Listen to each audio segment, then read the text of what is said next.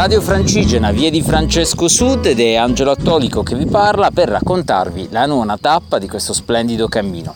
Oggi andiamo da Scheggino, dove abbiamo dormito ieri, a Spoleto.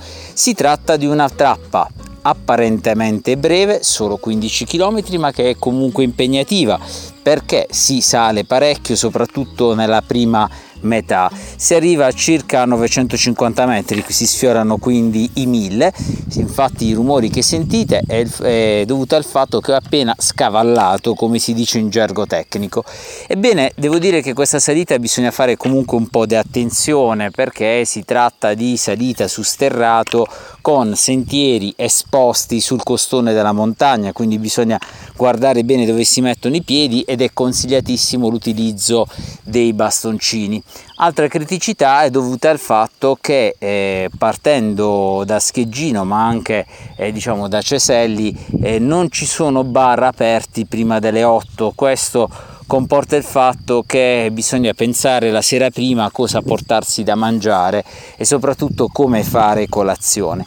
In ogni caso, dal punto di vista paesaggistico si tratta di una tappa meravigliosa eh, con paesaggi mozzafiato, e a metà della salita, che è comunque impegnativa, si trova un paese fantasma, Sensati, e questo fa pensare a molti paesi dell'Appennino che si sono gradualmente spopolati, ma del resto non poteva essere diversamente, perché in questo luogo si arriva solo a piedi con questo ripidissimo pendio, e quindi quasi dal punto di vista proprio del tessuto insediativo è sicuramente stato un minus. In ogni caso, ora iniziamo la discesa verso Spoleto, che continuerò a raccontarvi eh, tra poco. Ciao!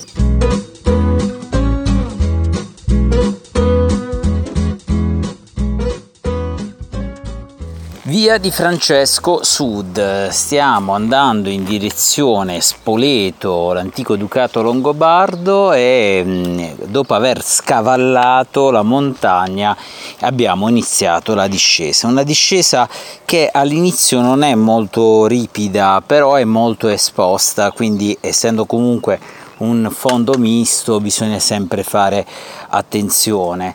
La discesa poi pian piano inizia a diventare più ripida fino ad arrivare a Monteluco eh, e a Monteluco, dopo pochi chilometri, finalmente si trova una prima area, diciamo, di sosta, e poi successivamente, in corrispondenza della cappella di Santa Caterina, si trovano diversi ristoranti dove ci si può fermare eh, per ristorarsi, mangiare qualcosa prima di arrivare a Spoleto. Di qui poi inizia una, una discesa molto ma molto più ripida eh, che mh, probabilmente chi in città fa proprio per allenamento, che dura diversi chilometri, che porterà poi al ponte monumentale che dovrebbe introdurre alla città di Spoleto, cosa che però non è possibile fare perché dopo il terremoto il ponte è inibito al transito. C'è un'alternativa, ma di questa alternativa ve ne parlerò tra pochissimo.